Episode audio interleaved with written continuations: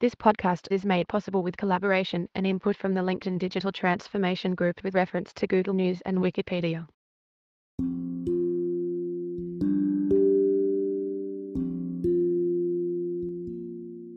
SAFe is a marketing framework, not an agile scaling framework.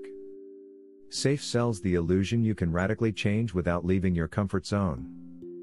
Let's try to make a list of all the reputable names who support Scaled Agile Framework, SAFe. Think about it. Does anyone come to mind? I read hundreds of articles per year, and there's literally not a single thought leader I can recall who champions SAFe as something great. I'm sure these advocates do exist, but if they do, they are few, and far outnumbered by those who oppose SAFe. Now let's make a list of all the respectable names I am aware of who have expressed their doubts and dissatisfaction about SAFe in writing.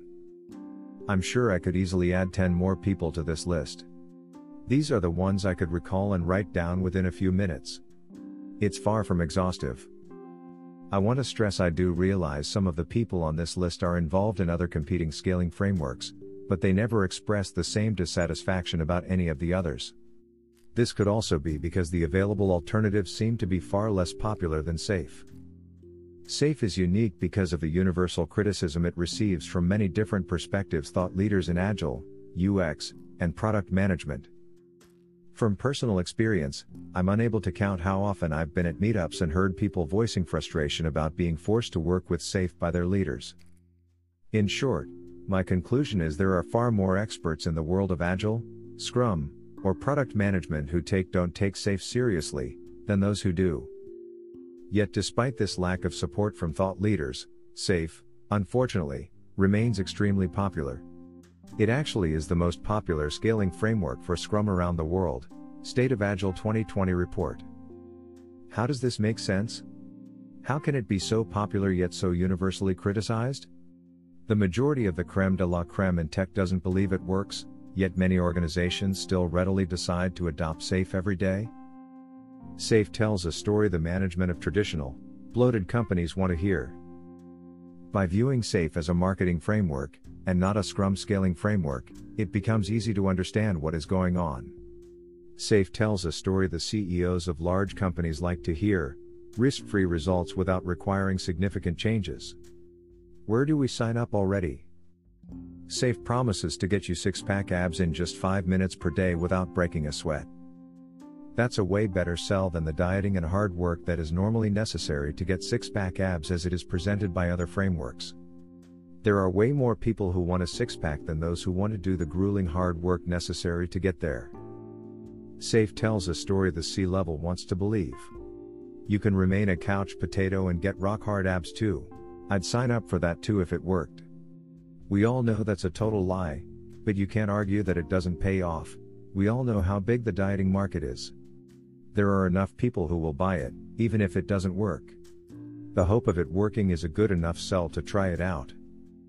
SAFe tells a story that resonates with the existing worldview of numerous corporations. The SAFe narrative fits snugly with the existing command and control paradigm of many large companies. You can keep on doing what you did before, shuffle some teams, we'll throw in some fancy new labels and poof. Now you're agile. Doesn't that sound amazing? No hard work necessary, yet you'll still have the same magnificent results? That's the promise and appeal of SAFe. The SAFe acronym was carefully picked to seem risk free. SAFe sells the illusion you can radically change while staying in your comfort zone. As nice as it sounds, deep down we all know it isn't true. Radical change is never easy. Agile is a new paradigm that requires you to fundamentally change how you work. Most corporations are not up for those kinds of drastic changes, and that's perfectly understandable. For them, SAFe offers an alluring but ultimately inconsequential alternative. SAFe offers what corporations are familiar with and are able to recognize. That's exactly why it's bound to fail. Working in a new paradigm should feel uncomfortable and uncertain until the moment it doesn't. Unfortunately, no shortcuts exist. The success of the SAFe framework shows there are many people who are gullible enough to pay for fake shortcuts and enough people who are okay with profiting from illusory change. If you're still in doubt, then think about the following. Did you ever hear the story of the self organizing Scrum team who decided to adopt SAFe? Me neither. No self organizing team in their right mind would ever cripple themselves by adopting SAFE. I want to stress I do believe there is a place for SAFE in the world. But it isn't a sensible path if you want to be agile. And that's cool, agile isn't for everyone, nor is it the best approach in every context. Waterfall doesn't pretend to be something it isn't. SAFE is faux agile, which some believe can act as a stepping stone towards agility. In the words of Wayne Dyer, when you change the way you look at things, the things you look at change. Wayne Dyer. SAFE doesn't require you to change the way you look at things. You can keep doing what you did before with a twist. Don't be fooled by SAFE. The marketing is great, but you're not scaling up what you currently have. If you want to scale something that is working, beware. You are throwing away your current success and going down a completely different road. The introduction of SAFE when you already use Scrum can be best described as putting the car in reverse and losing all the progress you've made. If that's what you want, go for it. A message from our sponsor, Anchor.fm. If you haven't heard about Anchor, it's the easiest way to make a podcast. Let me tell you here how it works. It's free, you can register free online. Just go to anchor.fm and register. There's creation tools that allow you to record and edit your podcast right from your phone or desktop computer, that's how easy it is. Anchor will also help to distribute your podcast for you, so it can be heard on Spotify, Apple Podcast, Google Podcast, and many more other platforms. You can also generate income from your podcast with no minimum listenership. It's everything you need to make a podcast, all in one place. Now, you can download the Anchor apps from the Apple Store or Google Play Store. Enjoy the podcast, thanks again.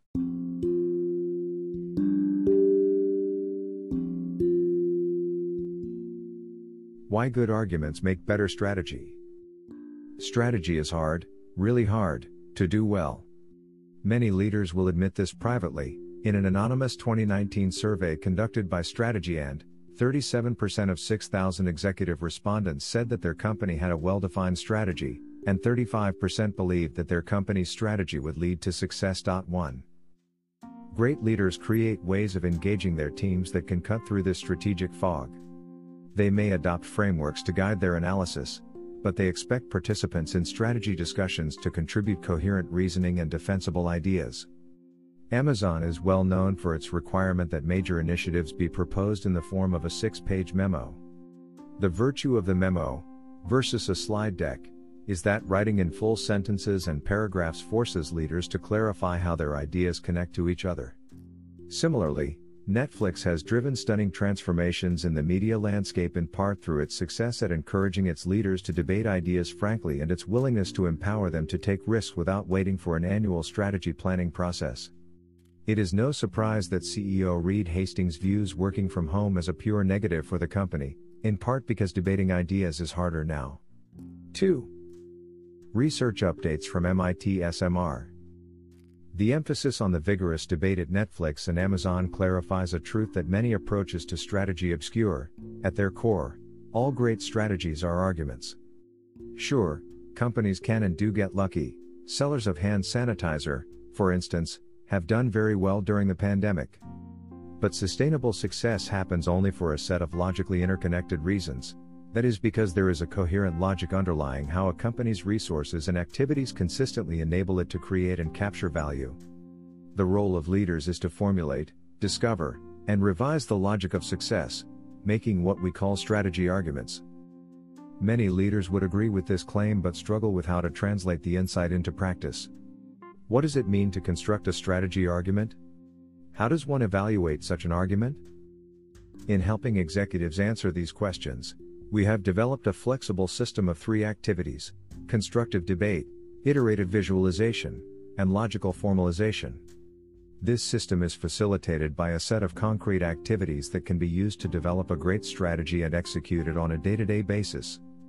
These practices demystify strategy and empower leaders throughout the organization to take control of their strategic destiny. They are neither mystical incantations nor rocket science, some of them have been practiced by logicians and philosophers for several millennia. But typically, they are omitted from the process of corporate strategy making.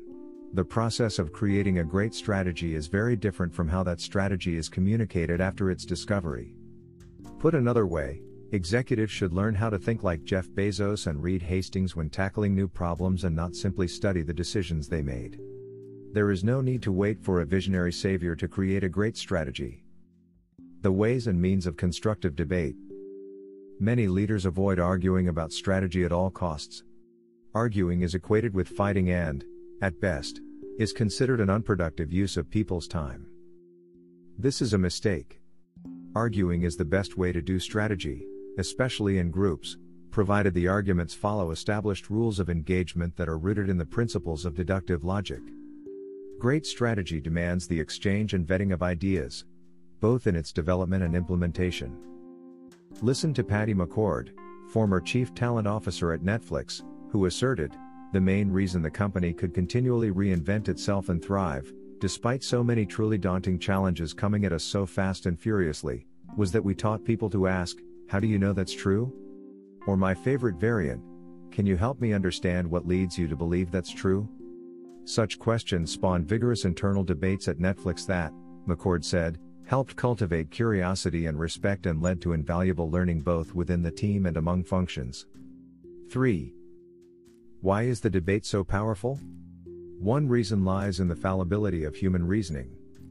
People typically argue inconsistently and are prone to confirmation bias, the tendency to interpret evidence in ways that confirm their pre existing beliefs. But while people suffer from confirmation bias when making their own arguments, it makes them better at evaluating the arguments of others, it causes them to cast a skeptical eye on arguments with which they disagree. Furthermore, Arguing constructively generates buy in from the people involved. Being heard and having your ideas taken seriously leads to higher levels of commitment, both to specific strategic decisions and the organization as a whole. Finally, reasoned debate is the only way to change how people think. Constructive debate helps participants understand how others in the group see the situation and allows them to arrive at a shared way of thinking. The result superior strategic execution and learning. To ensure that debates are constructive and arguing doesn't devolve into browbeating and power plays, they need to be orchestrated. This requires thinking about strategic conversations before they begin and answering questions such as the following What is the purpose of this conversation? Devote time and attention, perhaps in consultation with others, to specifying the scope and desired outcome of the strategic dialogue in advance. For instance, if leaders are concerned about a new competitor, the team should debate whether the entrant truly poses a threat before considering costly initiatives to counter it. Accordingly, the purpose of the meeting would be to articulate the strategy argument of the new competitor and determine whether it interferes with the company's own logic of success. Providing participants with clear guidance regarding the conversation, and assigning pre work, if needed, helps them prepare for constructive debate and reduces their uncertainty about the parameters of the discussion. Who should participate? Assemble people with relevant information and expertise, those responsible for executing the resulting decisions, and those with the power to make the decisions. Balance the need to represent different views and interests with the practicalities of conducting a productive discussion. We recommend including no more than 10 people, preferably fewer. What are the participants' roles? Most participants will arrive with ideas and proposals of their own, and the meeting should be structured to encourage everyone to share their views we advise assigning just two roles in a strategic conversation the facilitator and the devil's advocate. The facilitator's job is to get everyone involved by making the participants feel comfortable expressing their views. The devil's advocate's job is to challenge claims put forth and ask uncomfortable questions. Ask the remaining participants to leave their job titles and ranks outside the room before the start of the meeting. This is often a challenging ask for participants with the most formal power. Try reminding them that although the ultimate decision still rests with them, their authority should not be used to squelch debate. Instead, they should play subdued roles, not shoot down ideas, and allow their own arguments to be challenged by those with less power. Where should the session take place? Choose a setting that offers the participants freedom of movement to encourage new ways of thinking. There should be enough space to rearrange the seating and multiple whiteboards for sharing ideas. If the meeting must be held online, keep the group small so that everyone remains engaged, and make use of online whiteboarding and collaboration tools. How should the conversation be opened?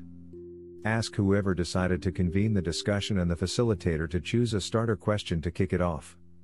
Choosing a good starter question requires trying to imagine the different ways a conversation could go and how a question might be interpreted by the different participants.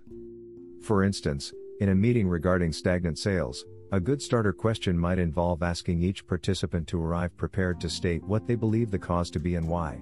Avoid yes or no questions, because they tend to polarize discussions and shut down a full consideration of the issues and processes at hand. Avoid specialized jargon as well, especially if it may not be understood by everyone in the room. Strategy maps enable iterative visualization. Constructively debating a proposed strategy requires a shared understanding of the strategy. This means not only understanding the connections and causal flow between its elements but also working creatively and collaboratively to harness different points of view. During a July 2016 earnings call with Wall Street analysts, Southwest Airlines CEO Gary Kelly found himself battered by hostile questions. Analysts wanted to know why Southwest, which was experiencing revenue and profit declines, was sticking to its long standing policy of first come, first served seating instead of following the lead of other airlines and charging passengers a fee for seat assignments. The analysts argued that Southwest was leaving money on the table. But Kelly dismissed the idea, claiming that nickel and diming passengers ultimately would not increase the airline's profitability. One might imagine that a similar debate had already taken place within Southwest's headquarters as the executive team sought to reverse the airline's declining results. In such a situation, the ability to argue constructively is critical to reaching the right decision. The intuition that seating fees would not help Southwest might be correct, but it should not be accepted simply because it feels right or because that's what the boss believes. Unfortunately, such debates devolve into shouting matches in many companies. Opponents hurl opposing justifications at each other with no clear means of resolution. Meetings drag on interminably as the opposing sides dig in.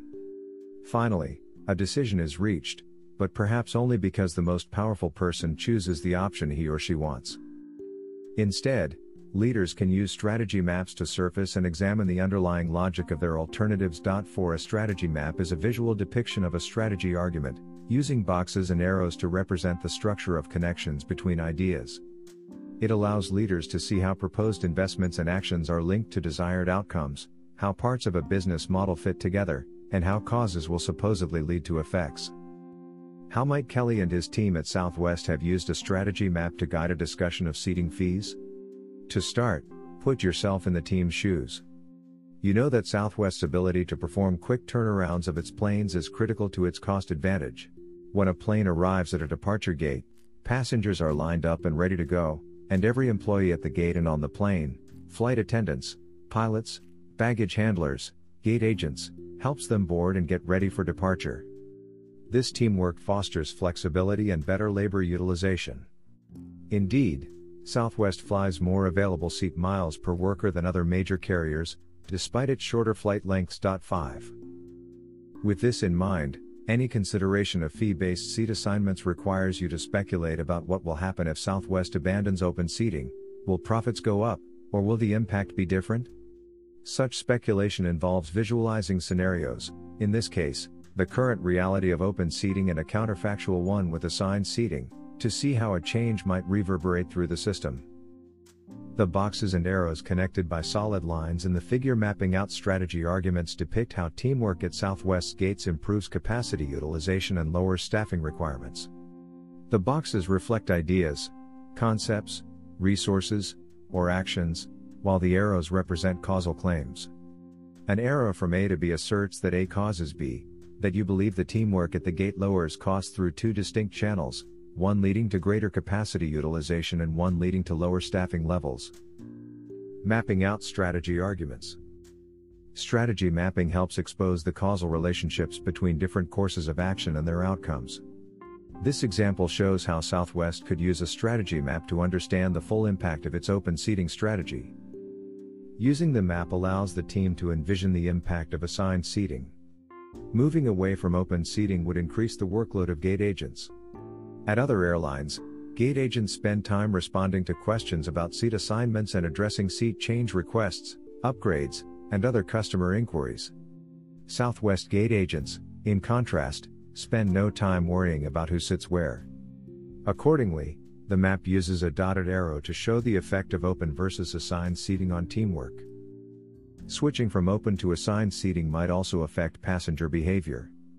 The boarding processes of other airlines can seem interminable as passengers board by section, search for their seats, and then jockey around getting settled.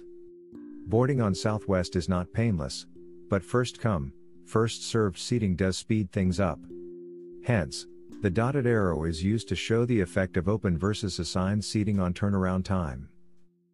It may seem just as easy to talk about alternatives as mapping them, but we've found that there are several benefits to strategy mapping. First, strategy maps improve communication by clarifying complex relationships between the elements of an organization's strategy.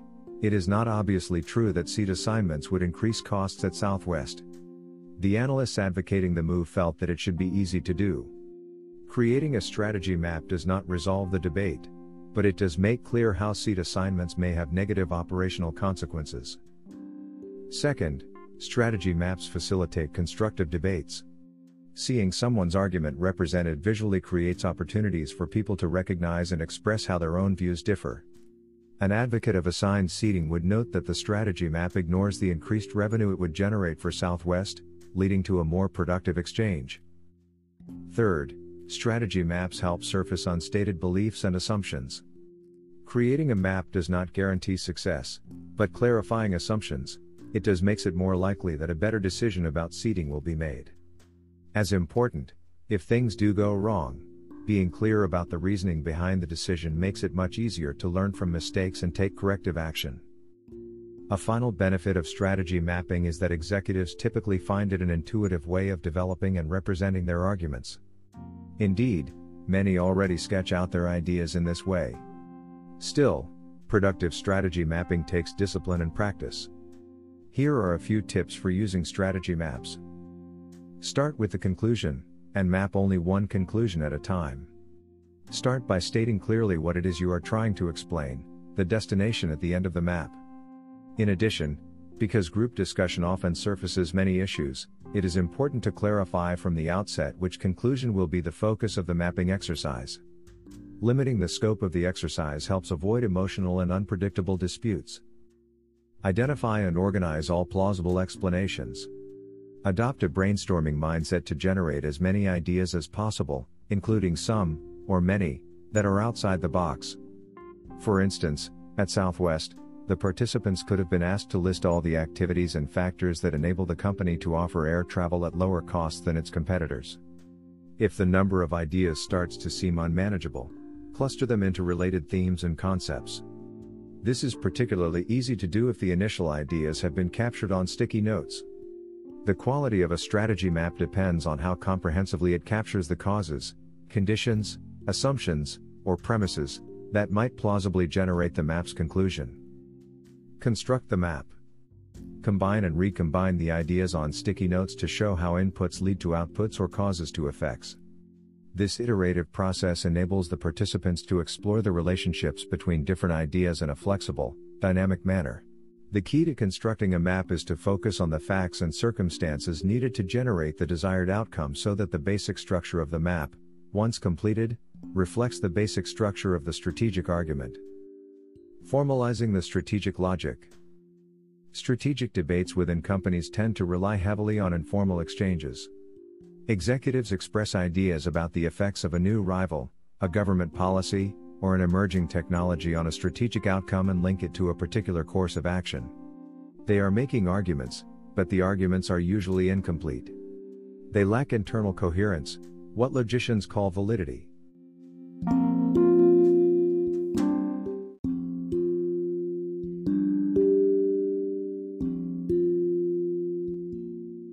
Part 2 Great strategies exhibit logical coherence. They are composed of a set of logically interconnected reasons that necessarily produce the conclusion. With a valid argument, if you accept the premises, you must accept the conclusion. With an invalid argument, you run the risk of overlooking critical assumptions and flaws in your reasoning, which in turn can lead to your company's downfall. Logical formalization ensures validity. When Apple released the first iPhone in 2007, executives at Nokia, then the leader in the mobile phone market, thought the new product had little chance of success. Why? They believed that the iPhone was an inferior phone. Its call quality was poor, and calls were more likely to be dropped. Its use was limited to 2G networks, whereas the leading phones were using the 3G standard. Other cell phones had longer battery lives, were more rugged, and fit neatly into a pocket. No wonder Nokia's chief strategist concluded that the iPhone would be a niche product. The executives at Nokia, and many other experts at the time, were applying flawed logic. Imagine the debates that likely took place. The iPhone does not have good cellular phone technology, so it will not win in the cellular phone market, asserts the skeptic. You're wrong. Apple has an amazing design sensibility, so of course, they will dominate the cell phone market, argues the believer. Come on. It's a lousy phone, there is no way they can win, responds the skeptic. And so on. This kind of exchange, familiar as it may be, is rarely productive. Such debates lead to bad decisions because of flawed logic. The problem starts with the initial claim the iPhone does not have good cellular phone technology, so it will not win in the cellular phone market. Like many informal claims, it is an incomplete argument, critical assumptions are not stated. As a result, the argument is logically invalid. The conclusion, so it will not win in the cellular phone market, does not necessarily follow from the premise on which it is based, the iPhone does not have good cellular phone technology. Unfortunately, incomplete arguments of this type are not only common, they also can carry a lot of weight in strategic debates. Leaders and their audiences do not notice their gaps, because they appeal to implicit premises in their minds. Instantly and subconsciously, their minds bridge the gap with these implicit premises. This makes for easy conversation and lively debate, but it undermines good reasoning. Strategy mapping encourages leaders to be more explicit about their claims. But maps can also mislead by leaving out critical elements or failing to represent critical facts about the organization or its environment. This is where logical formalization comes in. Assessing validity is easier when strategy arguments are stated in propositional form. If you do this with the initial claim in the iPhone example, you get two statements. Statement 1 The iPhone does not have good cellular phone technology. Statement 2 The iPhone will not win in the cellular phone market. The first statement is a premise, an empirical assumption about the iPhone that may or may not be true, and the second is the conclusion. If statement 1 is true, then statement 2 is true. The logical problem here is that nothing connects the two statements. If you don't see this, try substituting a different empirical claim for statement 1, such as the iPhone was not designed in Finland. Suddenly the gap is obvious. Logical formalization involves making the argument complete by explicitly stating how you believe statements 1 and 2 are connected to each other, as so. Premise A The iPhone does not have good cellular phone technology. Premise B If a product has good cellular phone technology, then it will win in the cellular phone market. Conclusion C The iPhone will not win in the cellular phone market. The claim is now complete there are no missing premises, but the argument isn't logically valid yet. It is easy to see why the conclusion does not necessarily follow. We know of many examples where the technically superior product has not won in the market. It could be that none of the products in the market has good technology, and yet there will be a winner. 6. Still, the restated argument offers progress, because now we know what to fix. A logically valid argument could be constructed by revising premise B. Premise B If a product does not have good cellular phone technology, then it cannot win in the cellular phone market. The revised argument clarifies exactly what must be true to accept the original claim that the iPhone will fail because it has poor cellular phone technology. The widespread agreement that the first iPhone would not succeed because it was not a very good phone was mistaken. 7 at the time, however, the truth of premise B was unknown, reasonable people could disagree. Indeed, this is likely one point where Apple and Nokia executives differed. Given that Apple released a phone with inferior phone service, its executives probably did not think that dropped calls precluded success. Their theory of success likely rested on a different argument, a competing theory of what it would take to win. Nokia executives, on the other hand, could reasonably believe that good cellular phone technology was a prerequisite for success. But they and executives at other cellular makers would have been wise to examine their assumptions and consider why Apple's executives' beliefs differed. Surfacing implicit assumptions and ensuring validity will not tell you what the future will hold. But by using logical formalization to identify what must be true for a certain vision of the future to hold, you can shift the terms of debate in productive ways. It helps bring the critical issues into focus, and it will help members of your strategy team move from fighting about whether they believe a conclusion to recognizing what they have to believe in order for it to be true. Formalizing an argument is often challenging and may seem awkward. Here are two tips that can help. Start with the easy stuff. As in the iPhone example, begin by trying to fill in the missing premises in an informal claim. If the informal claim is A is true, so B will happen, convert it into an if then statement, if A, then B, to make the causality clear. This may seem trivial, but an if then statement represents a theory of how the world works and stating it explicitly forces people to consider whether it holds under all circumstances. Be prepared to iterate. Keep in mind that the goal in formalizing a strategy argument is not the unassailable perfection that a logician seeks, but a deep, shared understanding of what your colleagues are saying.